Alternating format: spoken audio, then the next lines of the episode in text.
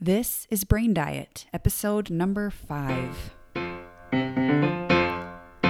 I'm Taylor Ann Macy, and you are listening to Brain Diet, where we feed your brain good information.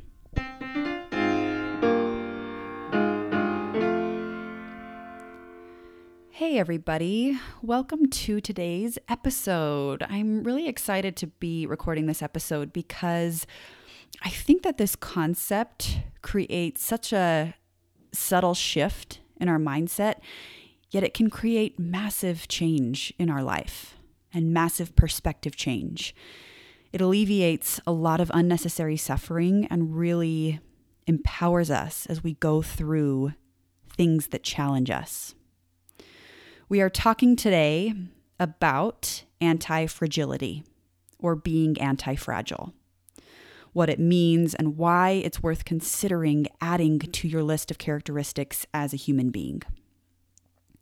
This concept comes from a book written by a man named Nassim Nicholas Taleb or Taleb. I sincerely apologize if I am pronouncing it incorrectly. Um, but regardless, in his book, he creates the concept of being anti-fragile. So anti-fragile is, as it sounds, the opposite of fragile.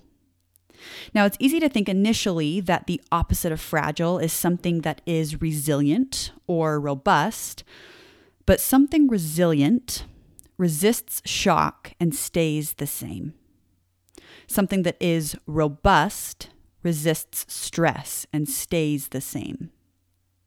Anti-fragility is beyond resilience or robustness, because things that are anti-fragile embrace shock and embrace stress and get better because of it. So humans physically by nature are anti-fragile. Muscles in the human body, in order to grow and be strengthened, must first be challenged and broken down. The same applies to bones. In order for us to develop bone strength and bone density, our bones must be exposed to stress and resistance. So osteoporosis, where bone density lessens and bones weaken and become more prone to fractures, this occurs because bones haven't had enough resistance put against them, that they begin to weaken because they've had no reason to fight to grow stronger. The same is true with our immune system. When we are exposed to any type of virus, the virus weakens us initially.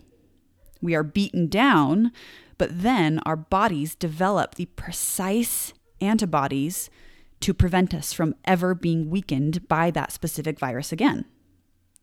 This is also accomplished through vaccines, where we literally inject our bodies with a very small amount of poison, in a sense, that allows our body to strengthen itself after first being weakened by developing the antibodies to fight that poison. Nature is also anti-fragile in many ways. Trees that are growing without something to fight against, such as wind and weather, wouldn't grow strong. They wouldn't develop deep roots and strong bark if they didn't have something that they were fighting against. Humanity, I feel like, is anti-fragile. If you look through history and notice that humanity grew in strength because of trials, it proves this to be true. Antibiotics were created because of infections that were killing people. America, the United States of America, and patriotism for the states were created because of the initial trial of suppression and conflict. All that we have to keep us alive came about because we once struggled to survive. So all of these examples that I've given you of things increasing in strength have not increased in strength despite the challenges that they've encountered. They've increased in strength because of the challenges that they have encountered. I think sometimes it can be easy to identify ourselves as fragile people. We do that because we think it helps us stay safe. It helps us to look out for what might hurt us, and we think that we are doing a good thing if we are just simply taking care of our fragile selves. It's well-intended when we are doing this because we think that we are being compassionate for ourselves. But it turns out that the opposite is true. When we are avoiding and escaping challenges because we believe that we are too fragile for them, we deny ourselves the opportunity to get stronger. When we have nothing to overcome, we have no reason to get stronger. I remember when my husband and I were first dating, I felt so fragile. I'd experienced some traumatizing abuse in the past, and I remember as my now husband and I were navigating our new relationship, I sort of vacillated between feeling so fragile after the abuse and feeling resilient and resisting what had happened, trying to forget what had happened in order to try to move forward. And it took some time for me to finally realize that my capacity for appreciation for a truly good person had increased more than I could comprehend because of the abuse that I'd experienced. I could appreciate and love so much more deeply than I could have had I not gone through what I'd gone through. I was stronger because of my past and not in spite of it. If I'd continued to identify myself as fragile, I wouldn't have walked into a marriage. I wouldn't have had children. I wouldn't have started my own business. And if I'd identified myself as only resilient or robust, I would have just waited around for the challenges to happen. And when they did, I would have resisted them and simply waited until they passed. I like to imagine this robustness kind of like a, a hedgehog, where when something happens or when something threatens it, it just curls up into a ball and waits for the threat to pass or to leave. And it totally works for them in keeping them alive. But as humans, who wants to live a life where you're simply at the effect of everything? You're living simply to survive. I believe that as human beings, we aren't meant to just survive. I believe that we are meant to grow from the challenges that we face. That is how we improve. That is how we become the very best version of ourselves. So if adversity acts as a stepping stone in the direction of growth and in the direction of improvement, then it gives us an opportunity to shift our mindset and thoughts around the challenges that we face. When you believe that challenges break you down and make you weaker, your approach to them comes from scarcity and fear. But if you believed truly that you would be strengthened by doing something difficult, imagine how much more energized you would feel when approaching it. So once you begin to internalize and embrace the concept of anti-fragility, you begin to seek out challenges for the sake of your own growth. You begin to exercise true compassion and love for yourself, not the false compassion that we believe comes from identifying as fragile. Now, this is a classic example, but if we were to look at toddlers learning to walk, this is an early example in our human experience of our anti-fragility. A toddler can't learn to walk without trying and failing a hundred times first. A toddler has to figure out for themselves what works and what doesn't work and how exactly to stand up and put one foot in front of the other. And by the time that they figured it out, it's been built on a pile of failures and falling to the ground over and over. And had they not fallen over and over, they never would have learned how to walk. They sought out the challenge of learning to walk and had to forge their own way. How one toddler figures out how to walk looks different than another, but all of them will fail many times before succeeding. And if we were to try to take that challenge from them and simply just teach them every mechanic of walking and how to move every single one of their muscles, it wouldn't help. They still wouldn't be able to do it unless they tried and failed for themselves. And once they have failed a hundred times, they are better for it.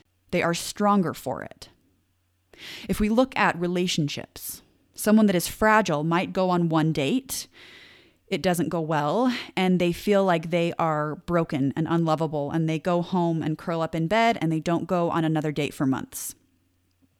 Someone that is robust goes on dates, they get their heart broken, and they start to believe that lasting love isn't out there, and they build up a wall to resist any more heartbreak.